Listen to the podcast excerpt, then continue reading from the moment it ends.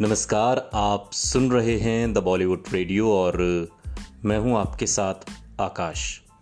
दोस्तों, बात रेखा की हो रही है। रेखा की निजी ज़िंदगी के कुछ अनसुने किस्से हम आपको सुना रहे हैं। रेखा के पति मुकेश अग्रवाल ने 2 अक्टूबर साल 1990 को रेखा के दुपट्टे से फांसी लगाकर अपने फार्म हाउस बसेरा में खुदकुशी कर ली थी। बसेरा दक्षिणी दिल्ली के पास एक पौश इलाका है। नीरज कुमार, जो कि बाद में दिल्ली पुलिस के कमिश्नर बने, वो उन दिनों को याद करते हुए बताते हैं कि रेखा मुकेश के अंतिम संस्कार में नहीं आई। मुझे लगता है वो पहले ही इस रिश्ते से आगे बढ़ चुकी थी। रेखा को मुकेश की मौत की खबर न्यूयॉर्क में मिली, जहाँ वो एक स्टेज शो के लिए गई हुई थी। उन्होंने फ़ौरन अनिल गुप्ता की पत्नी को फ़ोन किया, जिन्हें वो मिट्ठो भाभी जी कहती थी। उन्होंने रेखा से कहा, तुम अपना ध्यान रखना, हम सब तुम्हारे साथ हैं। लेकिन ऐसा हुआ नहीं। मीडिया के लिए मुकेश की खुदकुशी की खबर सबसे बड़ी सनसनी थी। इसकी कवरेज में इस्तेमाल की गई हेडलाइंस भी मानो चीखती हुई सी थी। The black widow. Showtime magazine में नवंबर 1990 को यह हेडलाइन छपी और the macabre truth behind Mukesh suicide. ये सिने बिल्ड्स में नवंबर 1990 को छपा। दिल्ली की हाई सिक्योरिटी और बम्बई फ़िल्म इंडस्ट्री ने भी मुकेश अग्रवाल की खुदकुशी नहीं सो कॉल्ड हत्या के लिए रेखा की ज़बरदस्त निंदा की। मुकेश की माँ ने बेटे की मौत के बाद बिलखते हुए कहा, वो डायन मेरे बेटे को खा गई। भगवान उसे कभी माफ़ नहीं करेगा।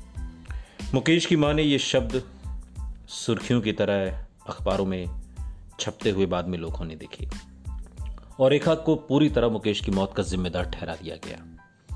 भाई की मौत से गुस्साए अनिल गुप्ता ने कहा, मेरे भाई ने रेखा से सच्चा प्यार किया। उसके लिए प्यार, ज़िंदगी और मौत का सवाल था। रेखा ने उसके साथ जो किया, उसे वो बर्दाश्त नहीं कर सका। अब उसे क्या चाहिए? क्या वो हमारा पैसा लेना चाहती है? आकाश बजाज भी गुस्से से भरी हुई थी। मैं मुकेश की मौत से बेहद गुस्से में हूँ और उससे, यानी रेखा से सवाल करना चाहती हूँ, जिसकी वजह से ये हुआ है। मैं उससे पूछना चाहती हूँ कि उसने ऐसा क्यों किया। इस घटना पर दीप्ति नवल भी खुलकर बोली। उन्होंने कहा कि रेखा को यह एहसास भी नहीं है कि मुकेश को खोकर उसने दुनिया का वो इकलौता शख्स खो दिया है, जिसने उसे उसके अतीत के बारे में जानते हुए भी हर हाल में कबूल किया था। वो शख्स जो उसे दुनिया में सबसे ज़्यादा प्यार करता था। कहते कहते दीप्ति रो पड़ती हैं। मैंने देखा था कि मुकेश जिस, किस तरह फ़ोन पर फरजाना से गुजारिश कर रहा था कि वो रेखा से एक बार उसकी बात करा दे। वो एक बच्चे की तरह रो रहा था, प्लीज़ प्लीज़ मेरी उससे बात करा दो। और पता है फरजाना ने क्या कहा था? सॉरी। उनके वकीलों ने उनसे कहा है कि वो आपसे बात ना करें। मैं ये नहीं कह रही कि सारी गलती रेखा की ही है। मुझे तो कुछ भी नहीं पता, लेकिन रेखा को उनकी तरफ़ थोड़ा सा संवेदनशील होना चाहिए था। ये बात मुकेश अग्रवाल की खुदकुशी के बाद दीप्ति नवल ने कही थी। फ़िल्म इंडस्ट्री के लोगों ने इस पर बेहद मुखर होकर प्रतिक्रियाएँ दी। हर कोई मानो रेखा को सूली पर चढ़ा देना चाहता था। निर्माता निर्देशक सुभाष घई ने कहा, रेखा ने फ़िल्म इंडस्ट्री के माथे पर ऐसा दाग लगा दिया जिसे आसानी से मिटाया नहीं जा सकता। मुझे लगता है कोई भी सम्मानजनक परिवार किसी हीरोइन को अपनी बहू बनाने से पहले अब कई बार सोचेगा। सुभाष घई यही नहीं रुके, उन्होंने आगे कहा कि अब उसके लिए फ़िल्मों में काम करना भी आसान नहीं होगा। कोई ईमानदार डायरेक्टर अब उसके साथ दोबारा काम नहीं करेगा। दर्शक अब उसे भारत की नारी या इंसाफ की देवी की तरह कैसे कबूल करेंगे? रेखा के साथ उस दौर में कई फ़िल्में कर चुके अभिनेता अनुपम खेर ने कहा, वो नेशनल वैम्प बन गई थी। मुझे लगता है कि उसके करियर और उनकी निजी ज़िंदगी में पर्दा गिर चुका है।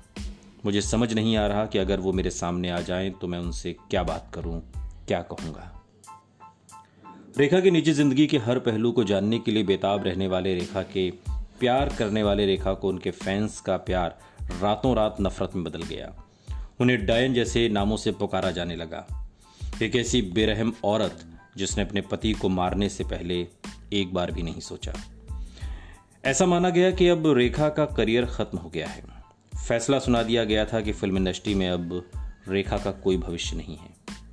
उनके हाथ में कोई बड़ी फ़िल्म नहीं थी और फ़िल्म इंडस्ट्री में मानो सब एकजुट थे कि अब वो रेखा के साथ काम नहीं करेंगे। इसी विरोध का असर था कि शेषनाग ने बॉक्स ऑफ़िस पर पानी तक नहीं मांगा। भारतीय समाज में जो कुछ भी गलत और अस्वीकार्य था, रेखा को उसका प्रतीक बनाकर पेश कर दिया गया। वक्त ने उन्हें ऐसे मुकाम पर लाकर खड़ा कर दिया जहाँ अमर पक्षी फ्रिनिक्स की तरह अब उन्हें एक बार फिर राख से उठकर खड़ा होना था। ऐसे हालात उन्होंने पहले भी देखे थे, ऐसी मुश्किल डगर से वो पहले भी गुजर चुकी थी। वो लड़ना जानती थी, जीतना जानती थी। सुनते रहिए द बॉलीवुड रेडियो। सुनता है सारा इंडिया।